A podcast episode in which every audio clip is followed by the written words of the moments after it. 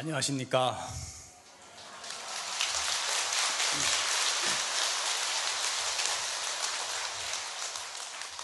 반갑습니다.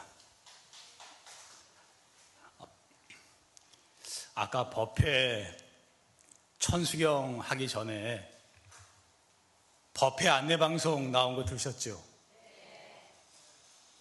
그 목소리 괜찮던가요?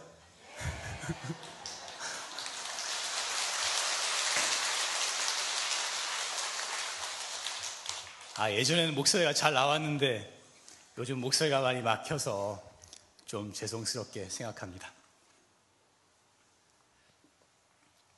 법화경에서 법화경 열애 수량품이라는 데가 있는데 법화경 열애 수량품 법화경에서 부처님께서 많은 제자들을 모아놓고 아주 중요한 중요한 말씀을 하십니다. 뭐라 그러시냐 하면 내가 부처가 된 이래로 지나온 세월은 한량 없는 백천만억 아승직업이다 그러셨어요. 이 말 듣고 제자들이 다 깜짝 놀랍니다. 아니 부처님이 성불하신 게 스물 스물아홉에 출가를 하셔서 서른다섯에 돌리셨죠. 성불하셨어요. 80에 열반을 하셨는데 그러면 성불하신 지가 몇십 년 안 되잖아요. 근데 부처님께서는 내가 성불한 지는 백천만억 아승직업 전이다.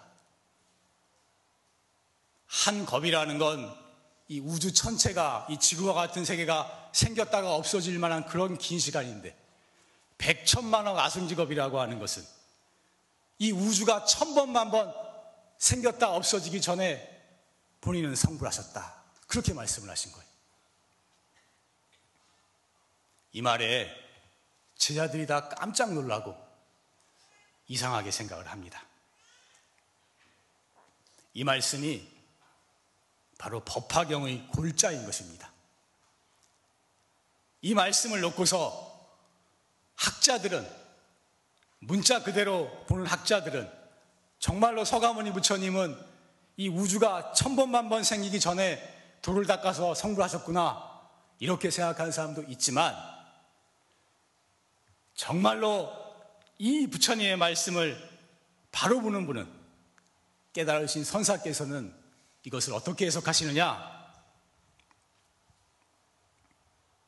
부처님은 지금부터 2600년 전에 수행을 해서 성불하신 것이 아니고 아득한 세월 전에 본래 성불하셨다. 그것을 말씀하셨다고 하는 것입니다.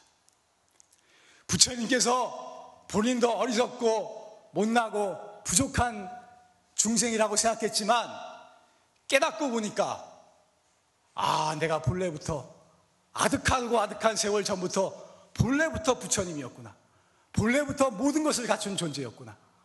본래부터 한없이 거룩한 절대의 존재였구나 하는 것을 깨달으셨던 것입니다. 그래서 제가 여러 번 강조하지만 성불이라고 하는 것은 못나고 어리석고 부족한 중생이 변해서 거룩한 부처님이 되는 것이 아니고 수행을 해서 나의 본 모습을 다 깨닫고 나니까 아, 내가 아득하고 아득한 세월 전부터 모든 것을 갖춘 영원하고 무한한 존재였구나. 본래 부처님이었구나 하는 것을 알게 되는 것을 그것을 성불한다라고 표현을 하는 것입니다. 이것이 최상승 활구 참선법의 입장인 것입니다. 그래서 부처님께서 돌을 깨쳤다는 말씀은 바로 무량 아승직업, 무량 아승직업 전부터 성불한 자신의 본래 모습을 바로 보았다 하는 것입니다. 이것은 서가모니 부처님만의 특징이 아니라 우리도 모두가 다 본래부터 부처님인 것입니다. 본래부터 모든 것을 갖춘 존재인 것입니다. 무한하고 영원하고 한없이 거룩한 존재인 것입니다. 나아가서는 모든 생명도 심지어는 저 무정물까지도 다 무량 아승직업 이전에 다 본래부터 부처님이었어요. 본래부터 모든 것을 갖춘 존재였던 것입니다. 경어스님 참선곡에 보면은 경어스님께서 참선곡이라는 걸 지으셨어요. 참 읽어보면은 독성하면 참 좋은데 참선곡에 보면 이런 말이 나옵니다. 호련히 깨달으니 본래 생긴 나의 부처 천진면목 절묘하다. 아미타불리 아니며 석가열의 이 아닌가. 호련히 깨달으니 이 선사들의 말씀을 보면 호련히 깨달았다 그러거든요. 호련히 깨달았다. 깨닫는다는 것은 장님이 눈 감고 있던 장님이 눈을 탁 뜨는 것과 같아요. 깜깜하던 사람이 눈을 탁 뜨는 순간에 일체를 다 보게 되거든. 일시에 다 알게 되잖아요. 그렇기 때문에 깜깜하고 어두웠는데 눈을 탁 떴기 때문에 그것을 표현해서 호련히 깨달았다. 문득 깨달았다. 이렇게 표현을 하는 것입니다. 호련히 깨달으니 본래 생긴 나의 부처. 본래부터 나는 부처님이었단 말이에요. 본래부터. 본래 생긴 나의 부처. 천진 면목 절묘하다. 본래 갖추고 있던 그 면목이 절묘하다는 것은 불교에서 묘하다고 표현하는 것은 말로 표현할 수가 없다는 것입니다. 어떻게도 표현할 수가 없다는 것. 아미타불 이아니며 석가열의 일 아닌가. 아미타불의 거룩한 모습이, 모습이 석가모니불의 본래 모습이 나의 본래 갖추고 있던 나의 모습과 똑같다 하는 말씀인 것입니다. 한번 따라해 봅시다. 이게 쉬우면서도 우리가 본래 부처님이라는 걸 말씀하고 계시거든요. 호련히 깨달으니 본래 생긴 나의 부처 천진면목 절묘하다. 아미타불리 아니며 석가열의 이 아닌가. 참 이 불법을 최상승법을 공부하는 사람은 우리의 본래 모습이 아미타불과 똑같고 서가모니 불천인가 똑같다는 그 사실을 믿고서 공부를 해야 하는 것입니다.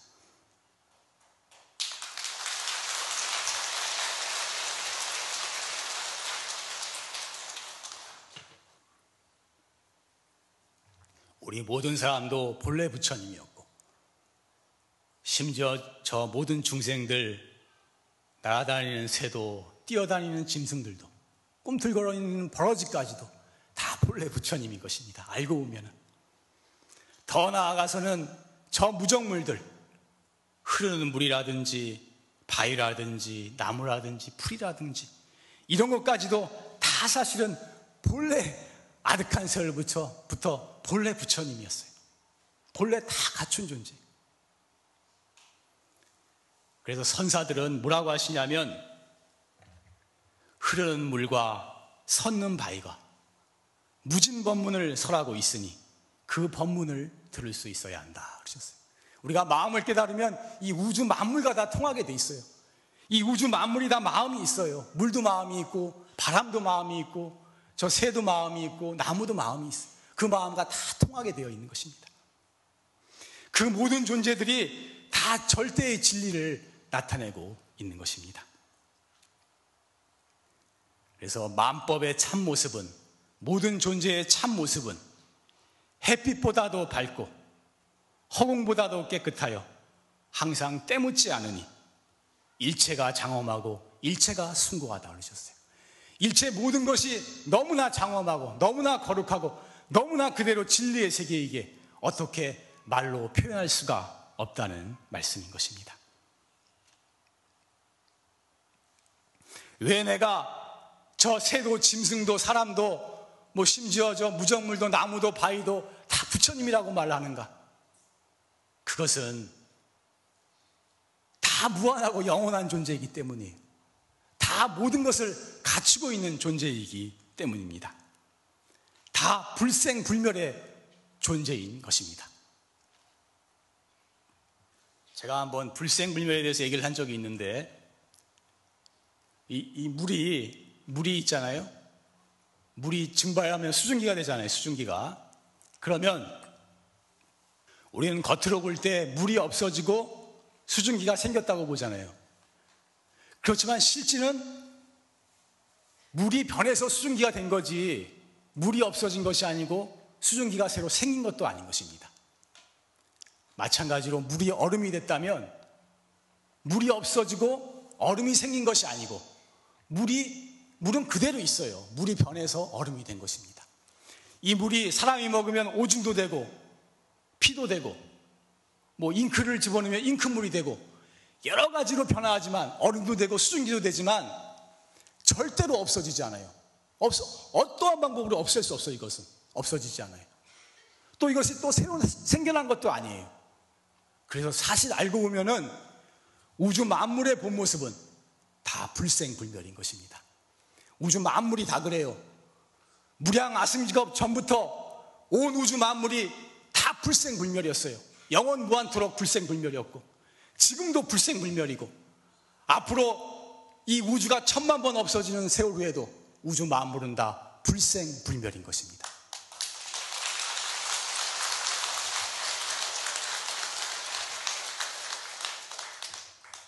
사실 불생불멸이란 불멸이란 말은 불교의 전용어인 것입니다. 세계 어떠한 종교도 어떠한 사상도 불생불멸이라는 말을 사용하지 못하는 것입니다. 만물이 불생불멸일 뿐만 아니라 우리도 불생불멸이에요. 우리가 몸이 없어지면 죽는다 그러고 아이가 태어나면 태어난다 그러지만 우리는 죽지 않아요. 우리, 우리의 마음은, 우리의 생명은 죽을 수가 없어요. 이 우주가 천만 번 없어진다 할지라도 우리는 죽지 않아요. 우리는 영원한 존재. 우리는 영원하고도 무한한 존재예요. 이 부처님께서는 죽음을 나고 죽음을 벗어났다고 하신 말씀은 우리가 영원토록 죽지 않는 존재라는 그 사실 그것을 깨달았기 때문에 하신 말씀인 것입니다. 조금 어려운 말인지 모르겠는데 법성계라고 아시죠? 법성계. 의상조사, 법성계, 법성원룡, 무의상 딴 데서 이런 거 많이 하는데 이 법성계가 참 중요한 말이 많아요. 법성계에 보면 일미진중 함시방. 하나의 미진 속에, 하나의 티끌 속에 함시방, 시방의 우주, 우주 세계가 다 들어있다. 그랬어요. 이러한 티끌 속에 하늘도 별도 뭐 우주구도 다 들어있다는 거예요. 어떻게 그럴 수가 있겠어요? 이것은 공간이 없는 거예요. 온 우주가 다 통하고 있다는 그 말씀인 것입니다.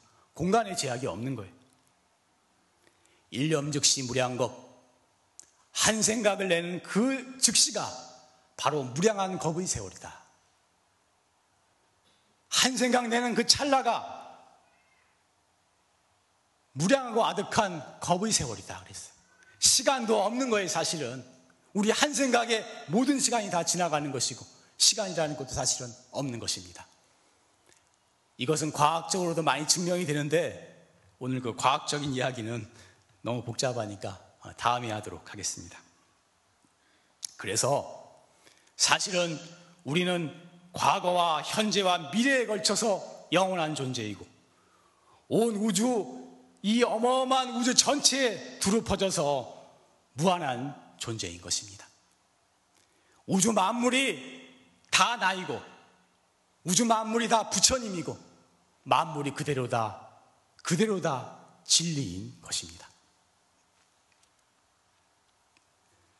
그래서 예, 선사 말씀에 개개가 영원하고 물물이 무한하니 모두가 영원하고 무한한 존재고 탕탕무예자제하여 걸림없이 통하니까 시공을 초월하고 시공을 포함하여 포함하니 신비한 이 세계를 무엇라, 무엇라 표현할지 말문이 막힙니다. 그러셨거든. 이 세계가 그대로 너무나, 너무나 장엄한 세계이고 너무나 대진리의 세계이기에 어떻게 말로 표현할 길이 없다는 말씀인 것입니다. 그래서 제가 오늘 드리고자 하는 말씀은 몰라서 그렇지. 알고 보면은, 깨닫고 보면은, 우주 만물이 다 부처님이고, 현실 그대로가 다 무한한 광명의 세계고, 영원한 행복의 세계고, 대자유의 세계고, 대진리의 세계라는 것입니다. 이 세계가 그대로 극락이라는 것입니다. 여기, 여기 제가 잘 인용하는 말씀 나오잖아요. 두두 비로 물물 화장. 우리 조실스님 법문. 이 조실스님 법문에 제일 중요한 말씀이 다 중요하지만 두두가 비로고 물물이 화장이라고 그랬거든. 두두가 모든 존재하는 것들이 다 비로자나 부처님이에요. 물물이 화장이야. 모든 물건이 다 그대로 화장세계고 극락세계라는. 있는 그대로 다 절대의 세계고 한없는 행복의 세계라는 말씀인 것입니다.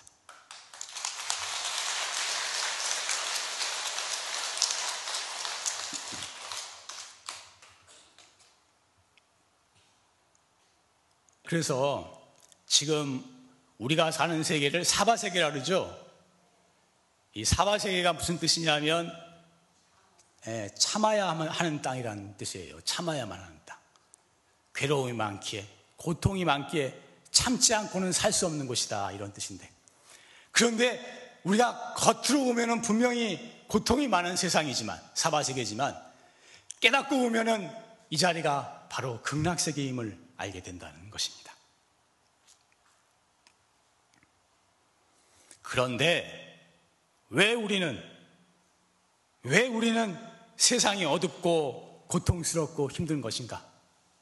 세상은 본래 이렇게 밝고 무한한 광명의 세계인데 행복의 세계인데 왜 이렇게 우리는 어둡고 힘들까? 그것은 마음의 눈을 뜨지 못해서 그런 것입니다. 세상이 아무리 밝아도 청천백일이라도 눈을 감고 있으면 깜깜하잖아요. 어둡잖아요.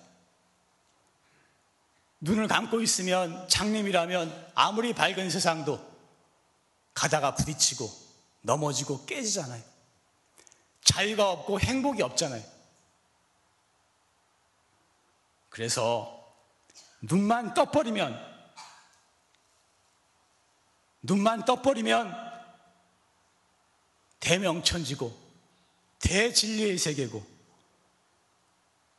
영원한 자유와 행복이 있는 세계인데 우리가 눈을 감고 있기 때문에 그것을 누리고 느끼지를 못하는 것입니다. 이 눈을 떠야 되는데 마음의 눈을 떠야 되는데 이 세계를 보려면 이 진리의 세계를 보려면 이것은 육신의 눈으로는 볼 수가 없는 것입니다. 우리 육신의 눈은 겉모습밖에 못 봐요. 겉으로 드러나는 것밖에 못 보는 것입니다. 그 이면에 갖춰져 있는 진실한 모습을 볼 수가 없는 것입니다. 그래서 수행을 통해서 이 진리의 눈, 마음의 눈을 떠야만 이 본래의 세계의 참모습을, 이 거룩하고 장엄한 대진리의 세계의 본 모습을 볼 수가 있는 것입니다.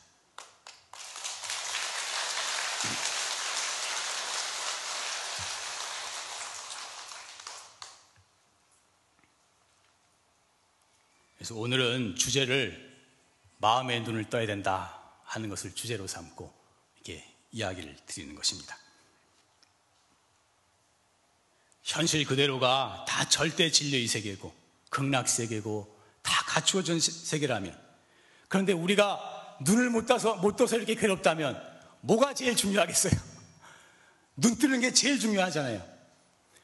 눈만 탁 뜨면은 일시에 일시에 우주의 진리를 바라보게 되는 것이고 일시에 모든 문제가 다 해결되게 되는 것입니다. 그래서 불교에서는 이 안목을 중시하는 거예요. 정한 종사라 그러죠. 정한 종사. 바른 안목을 갖춘 종사다. 바른 안목 하나를 가장 중요하게 생각하는 것입니다. 선식들이 공부하는 숫자를 점검할 때 무엇을 점검하느냐? 얼마나 바른 안목을 갖추고 있느냐? 얼마나 바라보고 있느냐? 그거 하나를 점검하는 것입니다. 또 한 가지는 이 우리의 이 진리의 세계, 이 현실의 절대적인 모습을 봄에 있어서 이것은 이론으로 따지거나 머리로 생각해서는 알 수가 없다는 것입니다.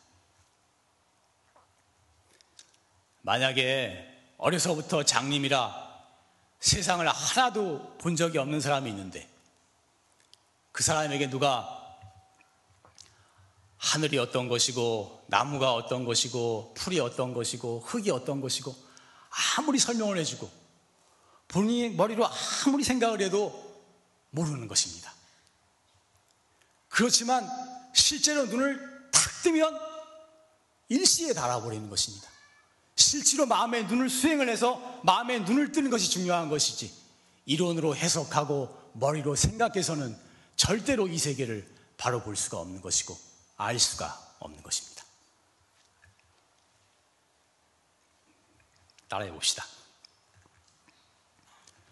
눈 감으면 어둠의 세계, 괴로움의 세계.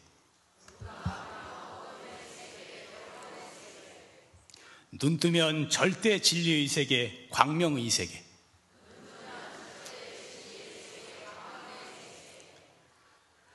눈 뜨고 오면 우주 만물이 부처님 아님이 없고.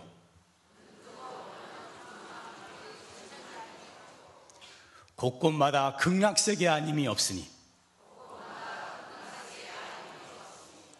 수행을 통해 마음의 눈을 활짝 뜨면 일시에 자신과 우주의 참모습을 바라보게 되고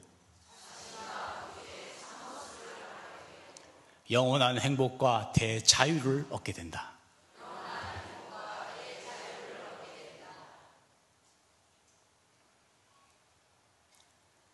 그렇기 때문에 이 최상승법은 현실을 떠나서 다른 어떤 행복의 세계를 찾는 것이 아닌 것입니다. 눈을 떠서 바르게 보면 현실 그대로가 절대의 진리의 세계고 극락 세계이기 때문에 어디를 가든지 그런 사람은 가는 곳마다 다 행복의 세계가 되는 것이고 가는 곳마다 극락 세계가 되는 것이고 가는 곳마다 진리의 세계가 구현되게 되는 것입니다.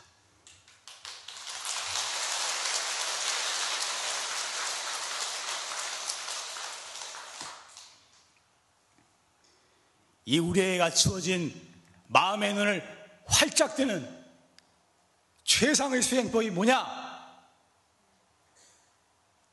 결론은 항상 똑같지만 활구참선법이 최상의 수행법인 것입니다. 옛 선사들은 이 참선법을 경절문이라 해서 경절문. 질러가는 길이다. 지름길이다. 그러셨어요. 깊고 깊은 화두 의심산매에 들어가서 죽었는지 모르는, 살았는지도 모르는 깊은 산매에 들어가서 꿈속에서도 화두가 들리고 꿈도 없는 깊은 잠에서도 화두가 들리고 천지가 의심덩어리가 되었는데 그러면 그 화두 의심덩어리가 터져버리게 되는 것입니다. 폭발하게 되는 거예요. 거기서 확철되어 하고 마음의 눈이 활짝 열리면서 자기의 본래 모습과 우주의 참모습을 바라보게 되는 것이고 대자유와 행복의 세계에 들어가게 되는 것입니다. 네, 제가 오늘 하나 말씀드리고 싶은 것은 화두는 완전히 확철되어 가기 전까지는 절대로 알 수가 없는 것입니다. 공부하다 보면 알았다는 생각이 나는데 상당한 수준의 지경이 났어도 자기는 알았다고 생각하지만 절대로 아는 것이 아닌 것입니다. 알았다는 생각을 가지는 순간 이 공부는 끝나고 마는 것입니다. 그래서 정말로 부처님 같이 완전히 확철되어 가기 전까지는 알았다는 마음을 완전히 버리고 오직 모르는 마음, 알 수 없는 마음 그것 하나만을 가지고 공부해 나가야 하는 것입니다. 만나기 어려운 불법을 만나고 불법 중에서도 더더구나 만나기 어려운 최상승 이 수행법을 만나고 이 사실 참선법은 만나기도 어렵고 듣기도 어렵고 들어도 잘 믿어지지도 않아요. 이거 뭐 뭐가 되겠어 아무리 앉아서 해봤자 그렇게 생각되고 그렇지만 이 법을 만나서 믿음을 냈다는 것 자체가 우리가 과거생부터 참 수행을 많이 하고 불법에 선근 인연이 있는 상근기라고 할 수가 있는 것입니다. 이 귀한 법을 만나서 인연이 됐을 때 조금이라도 애를 쓰고 노력을 해서 마음의 눈을 활짝 뜬 대장부가 나올 수 있도록 대자유인이 나올 수 있도록 우리 다 같이 열심히 공부해 보도록 합시다.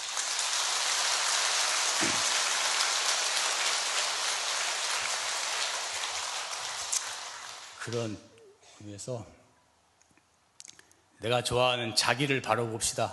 법문을 한번 따라하고 마치겠습니다. 이 법문 안에 불교의 모든 진리가 다 들어있는 것입니다. 자기를 바로 봅시다. 자기가 바로 부처님입니다. 자기를 바로 봅시다. 자기는 본래 구원되어 있습니다. 자기를 바로 봅시다. 모든 사람, 모든 생명, 우주 만물이 다 자기입니다.